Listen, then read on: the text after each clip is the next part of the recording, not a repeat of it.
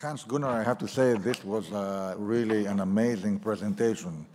So different, frankly, from everything we have been hearing, and so right spot on. And I think uh, energy security is clearly one of the topics, if not the topic of the day.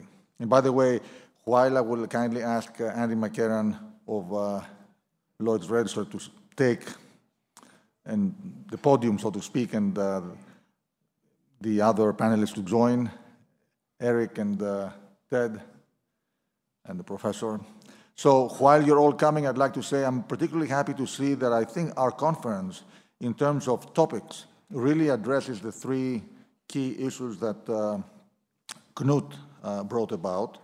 So I'm delighted that after speaking with every participant, we came up with an agenda that really matches what uh, you brought up.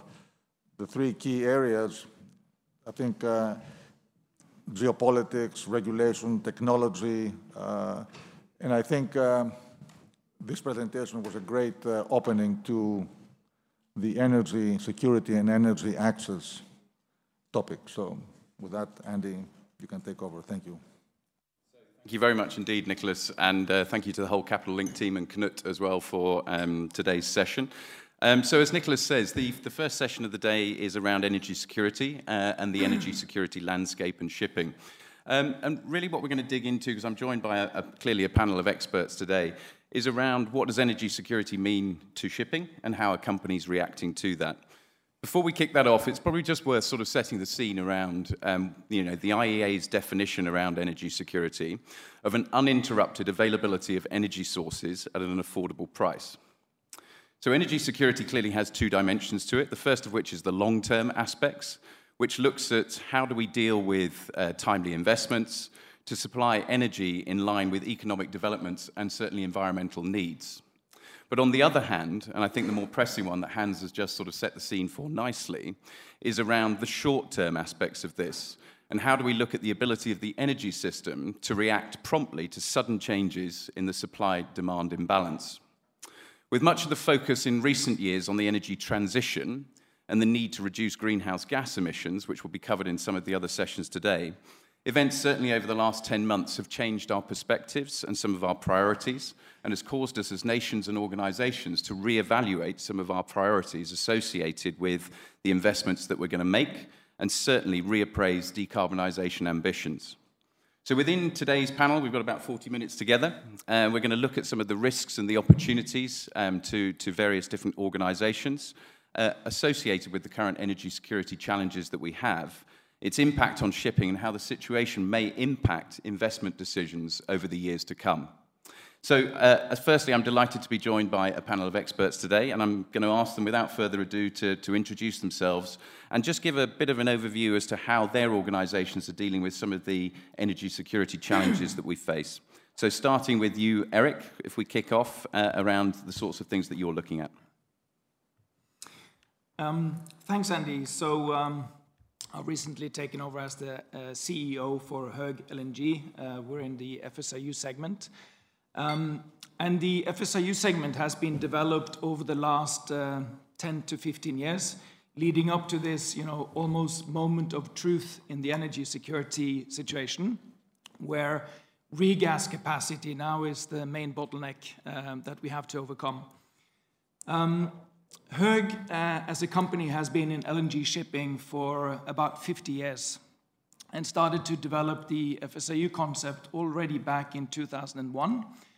And we had our SRVs uh, delivered in 2009 and 10, which were built for both shuttling and regassing. And we had our first FSRUs, um, pure FSRUs, delivered in 2014. Today, we have a fleet of um, 10 modern FSRUs out of the 50 FSRUs available in the, in the global fleet. Um, in the beginning, uh, in the first period of FSRUs, they were placed in typical, uh, you know, more exotic locations like Indonesia, Colombia, Egypt, etc. And until recently, very few assets have been placed in Europe, with a couple of exceptions. Um, and I think a great example and a tremendous success is uh, Lithuania. So the then president, Dalia uh, uh, came back apparently from a meeting in Moscow back in 2012, so this is now 10 years ago. um, being very concerned about the dependence on Russian gas. Um, so they started a process which led to um, our vessel, which uh, was named with the becoming name Independence, um, was placed in Klaipeda uh, in 2014 and started operating and, and regassing. So the first thing that happened was that Russian gas price dropped by 20%, you know, which probably repaid the lease on the asset very quickly. Um, and today, Lithuania is fully energy independent. Uh, the vessel is providing all the natural gas to Lithuania, as well as supporting neighboring countries, Poland and, uh, and Latvia. Um, so this is essentially what we're now trying to solve for uh, Europe, but on a much grander scale. Um, last year, EU imported about 150 BCM of gas from Russia, about 50 uh, in Germany. Um, and uh, as we estimate, um, you know, to mitigate the shortfall of the gas, there's about 80 BCM of capacity now being built in Europe, about 30 to 60 in Europe, in Germany, depending on uh, which projects will be realized. And this is through a combination of land-based terminals and FSRUs. Um, and since March, uh, 12 FSRUs have been put in contract in Europe, which is unprecedented in such a short uh, period of time. Um, and our contribution is that we will have four FSRUs in, in Europe uh, by this winter and five by next uh, summer, uh, with a combined capacity of more than 20 BCM, which is significant uh, and is why we think we're an important part of, of the solution for Europe. Um, so why have FSRUs been in such demand uh, in, in this situation? We think there's um, three main reasons. Um, so first of all, it's the speed. Um, so we will have the first two FSRUs ready for operations already by the end of this year. Um, second, it's the affordability. We estimate FSRUs to be 40-50% lower cost than uh, land-based terminals. And third, and maybe most importantly, it's the flexibility. So with FSRUs, you can, of course, remove them after there's no more need for them. Um, and also between contracts and even during contracts uh, with seasonality, you can trade them as LNG carriers. Um, so we believe these are uh, phenomenal assets. Um, we think there are more needed in, uh, in Europe. Um, right now, the global fleet is basically fully engaged. Um, also, new build yards are fully occupied until 2027. So the solution now is really to um, um, convert LNGCs. Um, so we see ourselves as the market leader, so that's what we're working towards, and we're also open for new um, FSRU uh, projects. Um, and right now, we're working very closely with our customers and partners um, to make uh, the assets we have operational as soon as possible. So that's the uh, German state, RWE, Uniper, Deutsche Regas, um, Total, and a lot of local partners, which is uh, you know behind making making these operational and starting regassing for Germany and and Europe. So Andy, it's exciting, busy times ahead in uh, in LNG and FSRUs. Thanks very much indeed, Eric. So I think it's it's absolutely about the scale of demand now and also the pace of the demand as well to get those online. So thank you very much indeed for that. So Ted, turning to you, how how are you considering energy security? Um, I think one of the interesting things for our sector, which has historically been quite a backwater compared to our big brothers here in LNG, um, eh, you know, shipping LPG has historically been sort of a very uh, niche business. It still is a bit of a niche business, but it has brought to the forefront the importance and relevance of propane and butane to solving um, the energy security issues and the decarbonization issues. Um, I think folks have now come to realize that LPG is definitely part of the solution. It's not part of the problem. It's uh, it's a bridge fuel, um, you know, and and uh, maybe uh, highlight some facts that may or may not be well known to the group. Um, about 50% of world LPG goes into domestic use, heating and cooking. Um, it's great. Compare, you know, I would uh, personally, I'd love to have LNG at my house. I don't have LNG at my house, but uh, propane's a great solution uh, for uh, many parts of the world because uh, we don't need all the last mile infrastructure that LNG does. Um, we don't need uh, the very expensive shoreside terminals that uh, that LNG requires. and that's not to say anything bad about LNG. It's a wonderful product, but propane and butane are great products for the emerging markets. And so, as a result, you know, as we sit here today. Um, you know, the largest importers in the world are not surprisingly China and India. And um, L- LPG has enabled those, those nations to quickly make a transition away from biomass, coal, and other more environmentally harmful forms of energy uh, to improve the quality of life of their people. Um, you know, we've seen uh, well-documented increases in cases of, of uh, childhood asthma in a lot of these communities. There's just the innate danger of cooking with some of these biomasses in small enclosed spaces. So, um, you know, the advent and the growth of LPG um, around the world has been huge.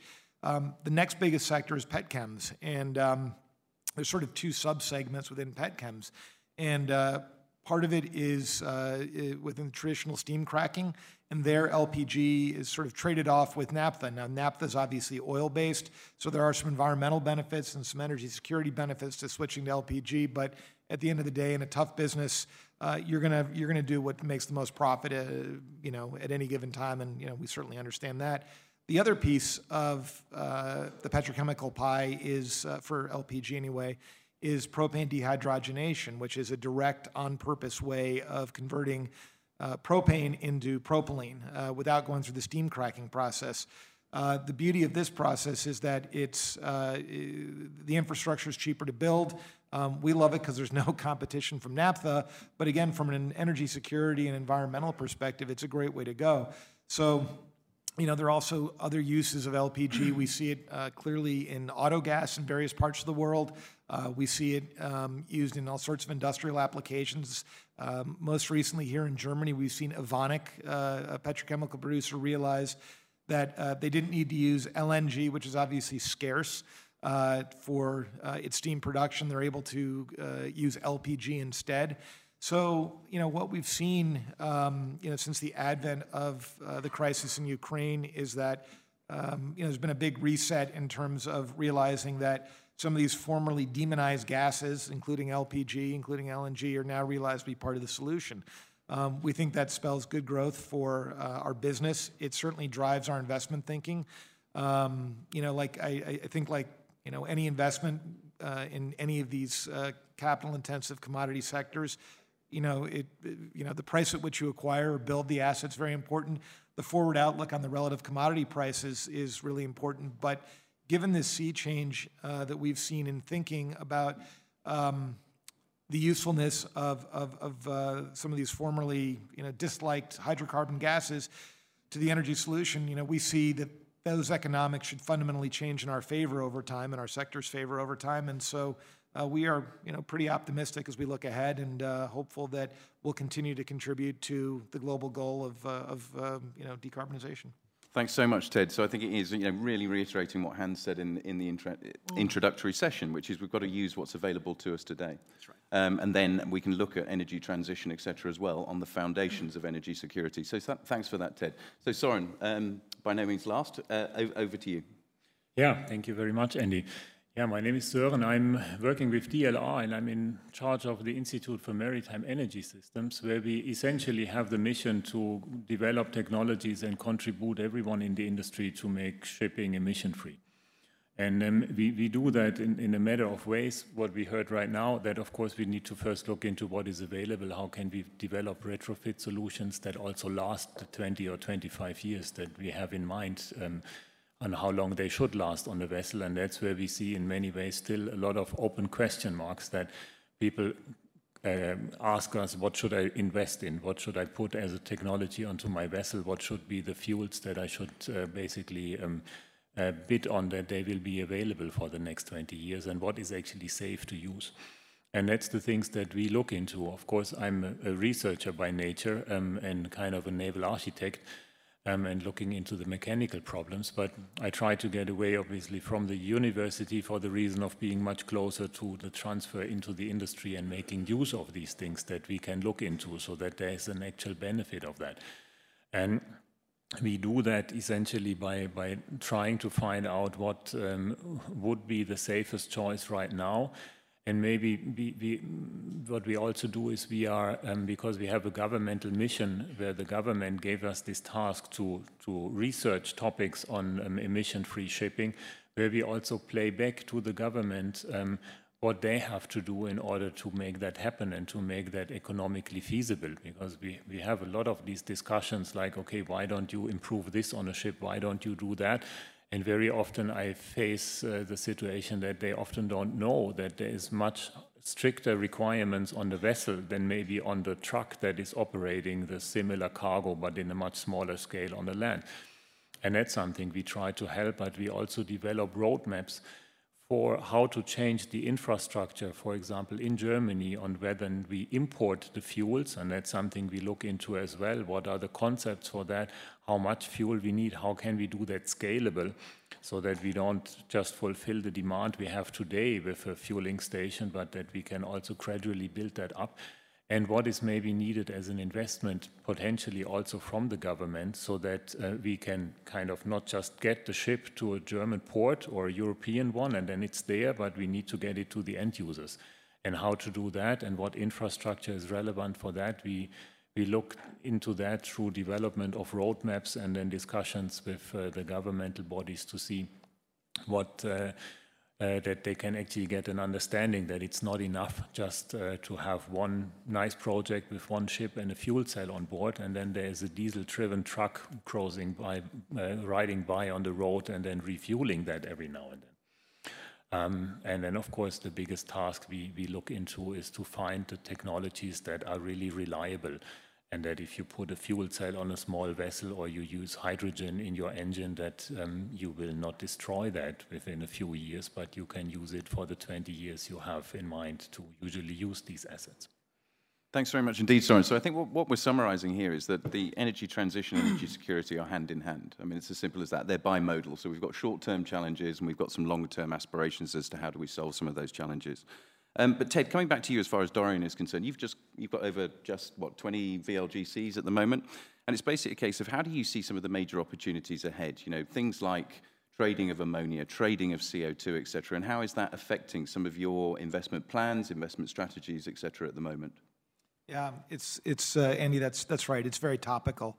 Um, so um, you know, clearly we see growth opportunities for the reasons I outlined within our core LPG business, but um, you know, we'd like to think that uh, we know how to ship various kinds of gas. And so uh, ammonia is clearly something that is um, really an adjacency. And in fact, our sector has been shipping ammonia for a long time. Now, with the advent of the United States as such a massive exporter of, of, of LNG and, and, other NGLs, you know, that, that core trade that used to be from Yuzhny in Ukraine to Tampa in the US uh, sort of went away. Um, but uh, nonetheless, there's actually a significant installed base within our sector of ships that are ammonia capable, including some of our own. Um, there is certainly an investment case to be made to retrofit uh, our, our, modern, uh, the, the, current sort of uh, class of VLGCs needs a bit of work to be retrofitted to carry uh, ammonia. Not a significant amount, but I think the big question, and it probably goes for a lot of the new energy sources, is uh, you know, for, and, ammonia is great. It's, but it's okay. Where's the shoreside infrastructure? Um, where's all the um, you know end use? Because again, it's not just shipping the product. Um, you know, it's even between LPG and LNG. You can't just you know flip a switch and all of a sudden go from burning LPG to LNG or vice versa. Similarly, you know, you need to um, be mindful of all the um, you know externalities that go along with moving ammonia. It's toxic. It's dangerous. Um, you know, unfortunately, there there were uh, not too distant futures some some deaths in in Asia aboard a ship that was uh, moving ammonia because it's it's dangerous. So um, again, we see the opportunity quite clearly, but I think we need to see the rest of the infrastructure grow and come along. I think uh, you know another area that's quite interesting. Of course, there's already a bit of trade in it now. Is is carbon dioxide. Um, we um, we're following that segment with a great deal of interest. Again, there are uh, a number of different approaches to carbon capture and storage and disposal. Uh, shipping certainly going to play a role. I don't think you know the transport of carbon dioxide is particularly technically challenging, but I'd defer to Professor Dr. Ehlers on that one. But I think it's I think it's relatively uh, well understood at this point. But again. Um, there are other aspects of the value chain, and so that, that, that really need to be addressed before I'd say the somewhat simple aspect of shipping can be addressed. So that all informs, you know, our near-term decision making. So um, we are spending, uh, I'd say, for a shipping company, um, a reasonable amount of time and money in terms of, you know, basic understanding of the technologies and the evolution of the total supply chain of um, you know some of these gases. One that's better established in our world is ethane. The United States is really long ethane uh, in the current market. Uh, it makes a lot of sense to re-inject the ethane back into the LNG because of you know the obvious uh, energy commodity arbitrage, price arbitrage. But nonetheless, uh, there's already a trade existing. There are already a number, not a huge number, but already a number of very large ethane carriers in the world, and we uh, that's an area we uh, know, understand, have been close to investing in, but haven't quite found the right opportunity. Um, but it's uh, it, it's it's one that you know, frankly, uh, technology has now come a long way. Uh, the great thing about ethane in the U.S. is it's really cheap. It's uh, 25 cents a gallon historically. Um, but on the other hand, it's expensive to move and it's expensive to store. And finally, I think technology has brought the cost per unit down. And so we see that as a significant growth area. And, and in that case, unlike uh, CO2 and ammonia, the shoreside infrastructure and sort of the last mile has really come a long way. So we think that's a potentially really interesting area for growth. Um, you know, there, there's obviously all sorts of um, you know wonderful ideas out there for the future, but I'd say those are kind of the areas where we're spending our time these days. Super, thanks, Ted. Uh, Eric, coming to you. So, you know, having just joined Höegh from a long career in, in Wilhelmsen, um, you're, you're, obviously looking at the key opportunities around LNG, FSRUs, as you articulated in, in your intro. But we have got some challenges there, haven't we, to ensure that we do have the supply and demand mix balanced in terms of we've got issues associated with shipyard capacities, as you said, you know, maybe not being able to build new units or even getting conversions uh, underway until maybe 2027 with the capacity within some of the yards. And what we're also seeing layered over that is regulatory change coming in with carbon intensity index, etc., that could put some of the existing LNGC fleets under pressure. How, how do you see the opportunities there, and how are you combating some of those uh, aspects? Um, so you're right. I mean, it's the speed of creating capacity now, which is uh, which is the main challenge. And if you look at the energy situation, Europe is probably okay for this winter, um, with the storages being uh, close to full, uh, I guess 90% or whatever it is right now. Um, so we're probably good for this winter, but the challenge will be for the next couple of winters um, and creating enough um, regas capacity essentially within that time. I, I, think from an LNG carrier perspective, there will be capacity. Uh, yes, the steamers will have an issue. I think with the current situation, there will be solutions um, to that, um, you know, with regulatory regimes, or they will be traded where they're more uh, feasible. Uh, but there's also um, quite a lot of, uh, of new LNGCs coming to market over the next uh, few years. I think the capacity will, will be created. I think also um, the supply of LNG will be available, um, particularly from the US, where Freeport is now up and running again, um, and, and there's a, a good capacity and from Qatar and in other places. So the availability of LNG will be there, depending on the prices, of course. So it's really about this regas capacity. Um, the land-based terminals usually take time to develop, um, so that will take you know three, four, five years. Um, so it's really how we can can do it now on uh, on the FSRU side. Um, I, as I said, I think the the main route forward is to convert LNGCs, and that could be done probably in sort of 24 months um, from, from start to finish. So that's really the timeline that you're looking at to, to create uh, real new capacity. And then in between, maybe there could be some front runner, you know, solutions to patch it together. Um, but that's really the timeline. So this winter is okay. The next winter, I think, will be um, will be really the issue that we need to solve. Super. Thanks, Eric. So, yeah, as we see some of the pressure from regulations associated with steam turbine fleets, DFDE fleets, etc., those are prime suspects for conversion to LN, or FSRUs, etc., to solve some of the immediate challenges as we look to refill the fleets. So, Soren, coming to you, in, in terms of what does that mean in terms of a, an energy mix for ship systems, ship structures, etc., and how are you looking to, to address some of those challenges? Because we heard earlier dual fuel is the answer. Uh, we hear a lot about dual fuel ready. Um, but what does that actually mean in, in real terms?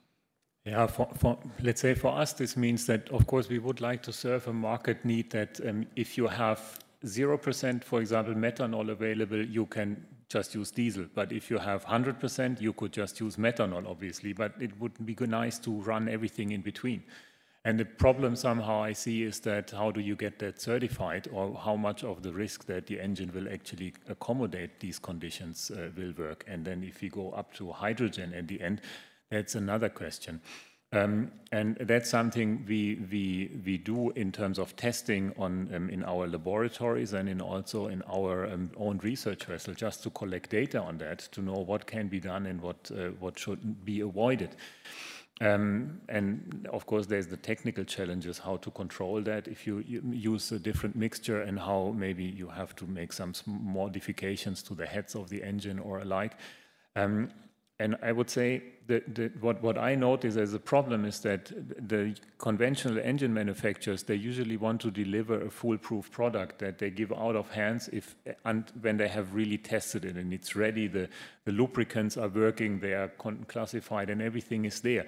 But I don't see that we necessarily have the time to do that. I mean, if you just think how long you need to test um, each lubricant for each fuel mixture, we will not be able to do that before we release these products.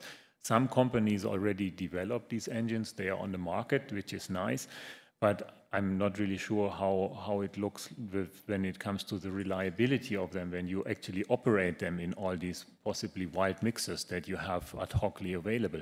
And I think that's where we, we all need to do something and look into that further to make sure that we have to take some risks in order to start that quick enough and not just to let some people in the laboratory um, test that for the next 10 years before it's solidly available and you have all the stamps that you are used to and then you can go ahead. And if we wait for that, uh, we will just lose a lot of opportunities and time. And that may, of course, mean that something fails during operation. That is the problem. And I guess we all know that we are quite conservative in the shipping business and we want the others to do the mistakes first. That's why we are therefore as a testing laboratory to try to do these tests before they go out, but it's just not enough. I mean, that, that's one, one problem I think we all face. Conservative in shipping. I d- I didn't know that. Right. right. Um, so, uh, moving on, I think what I would like you to do is each of you is to get your crystal balls out and basically sort of start looking at the future of energy dependencies. Basically, who's going to be the winners, who are going to be the losers, you know, both in terms of fuels, um, I'm going to say in terms of infrastructure, in terms of locations, etc., um, without creating another energy crunch. So we, how do we link energy transition back into energy security, not to create an issue, um, but basically look as though we can start with a solid foundation to look at moving forward. So Ted, let's start with you. Crystal ball time. Uh, over to you. Um, well, thanks for such an easy question, Andy. Um, uh, you know, I guess um, from a from a winners and losers perspective, um, uh, obviously I would not want to be you know one of the big uh, Rosneft or one of the other Russian LNG. that that's that's pretty obvious low hanging fruit. Um, uh, you know, I'd say that. Um, clearly, the entire LNG, LPG world should continue to to, to benefit. I think um, it's you know the the geopolitical aspects of, uh, of energy security kind of came into really stark relief earlier this year. So I think as you know, a global world of energy consumers, um, people are going to be much more mindful of uh, the political implications of uh, where and with whom they source energy. Um, so I suspect that you know, without making it too political, probably is uh, a good sign for you know any democratic nation in the world. Um, you know, I think in terms of um, infrastructure and, and, and not creating, um, you know, uh, you know, bottlenecks. Um, you know, I, th- I think we, we'd expect to see continued growth in, in, in, in our sector. I'm, I'm not uh, smart enough to look beyond our little backwater. Um, but I, I, think in, in terms of some of the areas of the world that maybe have not been, that, that have resources uh, of LPG and related gas that haven't necessarily uh, strutted themselves on the world stage. I expect we'll see more of that. Um, you know, places like, again, maybe not, you know, a shining example of democracy, but Angola. Um, Nigeria's come a long way in terms of building its infrastructure. They've got a lot of resources. Um, Algeria, uh, some of those emerging markets, because again, I think there's really good not only environmental but also social aspects, as well as just the broader uh, increase in, in, in, you know dispersion or lack of concentration of energy production. Um, I think we'll continue to see um, a place like Norway, which obviously has a bit of a, uh, schizophrenic relationship with energy. Um, they've got a lot of it, but they, they, like to punish people for using it. But um, we'd expect to see more of that, uh, you know, them becoming a bigger producer on the world stage. We do expect the U.S. to continue to do it, even though our current administration also has a bit of a schizophrenic relationship with energy, with hydrocarbons. Um, you know, and I think, um, you know, obviously looking out to the high growth population areas, um, you know, we expect to continue to see growth in, in, in uh, on the demand side in, in, you know, the traditional import markets. And I, you know, I think, look, uh, China's going to be a winner um, in, in, in energy imports, uh, and they're going to play a significant role in whatever direction the world decides to go in. Um, but we also have seen India grow very rapidly in LPG import infrastructure. We expect to see them uh, to be big winners, and we think Indian infrastructure is a great place to invest going forward for LPG. Um, so I think that's about as well as I can do. That's very good. No, very good. Good crystal ball. I hope everybody knows where they're going to invest now over the next couple of years. Um, Eric, moving to you, I think on the same question in terms of the winners, the losers, the change in geographies and dynamics. Good, challenging uh, question. Um, I think what we know is that future energy systems and infrastructure will be hugely complex with all these different uh, sources of energy. Um, so certainly I think the winners will be the ones that can provide very flexible solutions and that can quickly adapt as these uh, systems uh, are changing. And I think also the companies that are very actively contributing to the energy transition. Um, I think as the renewable energies will be growing, solar, wind, etc., um, it's going to be very important to develop, um, um, you know, backstop solutions that are very robust and solid. Uh, we think uh, gas can play a very important role in that. And I think from a gas perspective as well, that all the infrastructure which is already in place for, for LNG um, really can be reused to other gases like hydrogen, uh, etc., which will be both, you know, cost-effective and a flexible way of, of solving that problem. Um, so I think that's a challenge to us as well as an infrastructure terminal provider. Is really to see how can we use existing infrastructure and develop that into the use of of new gases like hydrogen, um, et, um, uh, etc. So really huge opportunities happening, I, I, think, over the next, you know, long, long term on hydrogen. And we've talked about ammonia, which I think is another way of actually transporting hydrogen molecules from a maritime perspective. That's probably more interesting than, than pure hydrogen. Um, so we'll see a lot of developments, um, you know, but there will be, um, I think, room for, for a lot of different players in this complexity. Thanks, Eric. So, uh, from an academic perspective, we've heard about West Africa, we've heard about Guyana, we've heard about Mozambique, we've heard about Qatar in terms of this changing energy mix. How are you seeing that in terms of how that's going to pan out around ensuring that we have energy security for the long term? Well, I, I, what, I like the wording that Eric chose a lot, that uh, he used flexibility. From my perspective, on the technology side, I would say we need really modular systems that can cope with all these different mixtures that we will have available. If you bet everything on one uh, horse, then you will probably lose something. So you need to be able to cope with these differences and also the differences in qualities that come out. We have for many of these alternative fuels no real regulations or for hydrogen. It, it, we all call it hydrogen, but we don't necessarily um, know what, what quality that will be that comes from different places and whether your uh, energy converter can utilize this in the same way and still reach its lifetime. So that is something um, that you really need to watch out for and make sure that there is the flexibility and the modularity in the system to possibly change something easily and not to be too rigid in the entire still very complex um, energy system that you will have on board. Um, when it when it comes to um, where these alternative fuels could come from, how then let's say from a geopolitical part, I'm not really an expert there. What, what, my interest is is how do we how can we safely transport it, and what could be a reasonable way to do that.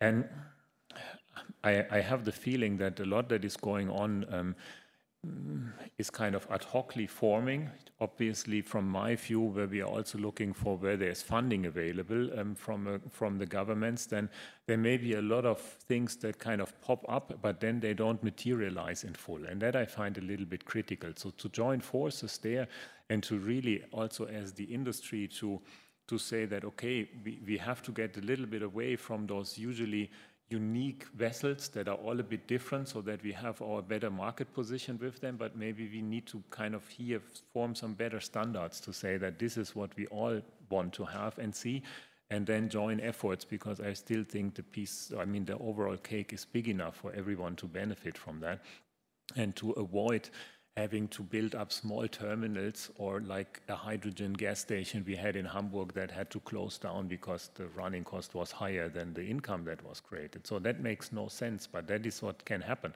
And if we are only looking at the big picture to get something to a large terminal, then it's also not enough. We really have to get everything to the end users and consider their market needs. Um, and, and then also see where maybe does it make the most sense to save emissions from my perspective at first. Um, and, and I think that will be really important to kind of try to harmonize that and have a good also legal framework around that from a classification society perspective to what the governments think what you have to comply with and also to maybe somehow make these possibilities on how to build up a terminal much quicker. I mean, you have ridiculous rules in, in my mind. I mean, we are building up a, a tank base on our premises and everything below five tons is okayish. Yeah? I mean, if you do testing with hydrogen, if it's below one liter, no one cares. But what is one liter? So, and still one liter can kill you easily. So it's not a problem, but no one cares. If it's a bit more, then it's a problem. If it's below five tons, the regulations on the emission side and everything is also very easy. But above that, it's the same whether you have 5.1 tons or 50,000 tons. It doesn't matter anymore. And, and there has to be some changes to be also quicker so that the response times are faster. Um, and if that happens, then I would think that it could be quite beneficial for many. Soren, thanks for that. And I think you've, you've brought up an, a really interesting point around the changing relationships between the stakeholders associated with traditional contracting, traditional regulation, traditional classification, and the way that relationship is changing. Eric, probably coming back to you, because I think you, you hit a, a, the nail on the head, the accelerated pace of change that we need to go through and are going through now in terms of contracting that could have taken possibly 12 months, 18 months worth of negotiations is now taking two months, for example, to get FSRUs under, you know, sort of contract effectively.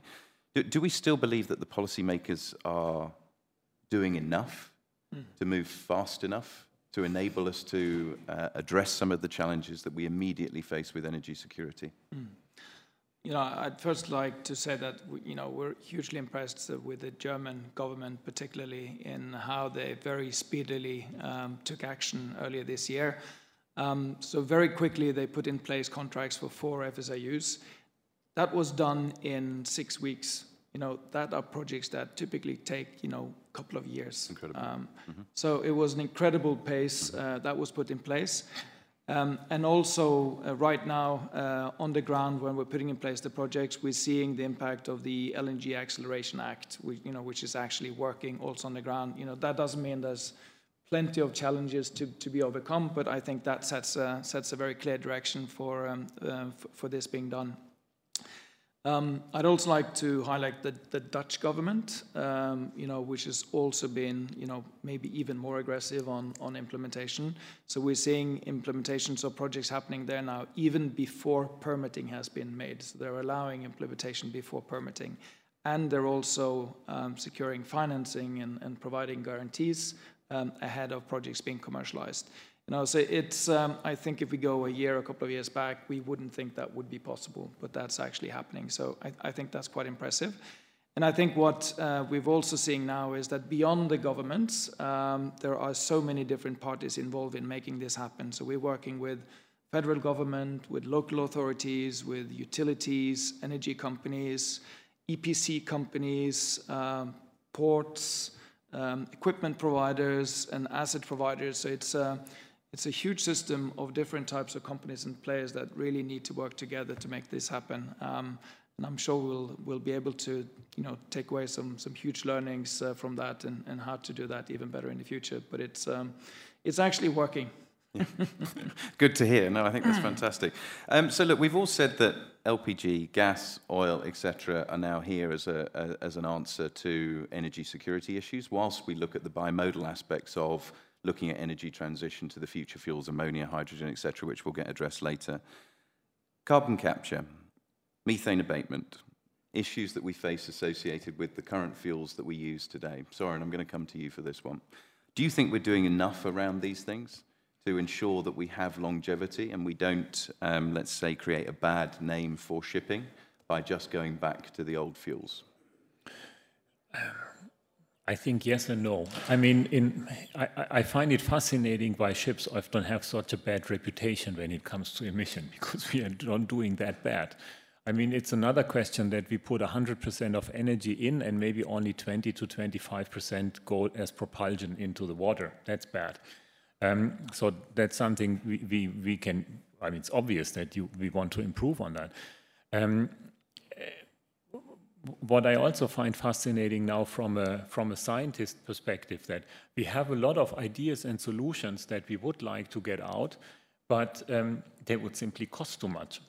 And they, they, they are not viable or economically feasible as long as the system does not change that, that you who operates the ship or to transport the fuels could actually get more money for transporting them. So if, if there would be a, mechanism to, to change that and give everyone who goes into this transition a benefit from going there, then we could additionally accelerate the whole process because there would be room to, to do even more. But now, I mean, who wants to invest into an emission-free energy system if there's nothing coming back? I mean, it only costs you more. It's maybe unreliable for now, and you are essentially losing money. So th that's a problem. And if the other person with a 40-year-old vessel next door is not doing that and he, um, he, he will make nice money today. So, so that has to change and there needs to be better regulations for that and they should be, in my mind, even harder. I mean, not penalizing the, the current system so much that most people will get out of business because they can still not afford it and maybe there are no savings. So I'm not an economist on that part, but I think there's a lot of potential if you can just increase the freight rates by a fraction. I mean, a few percent more, and that you could invest into the systems that we, we are developing and the industry is developing. That would help a lot. Thanks very much indeed, Soren. And I'm just seeing that we're just running out of time in this panel. So what I would like to say is uh, please do join me in saying a huge thank you to our panelists in a second. But I think we've set the scene, I hope, nicely for the rest of today in terms of that the pace of change is um, something that's unprecedented. The scale of the change that is ahead of us in terms of addressing some of the energy security issues is enormous. It's going to take multi-stakeholders um, from very different, um, let's say, factions that we've seen within shipping before. Um, but I think we can see that companies are up for the challenge.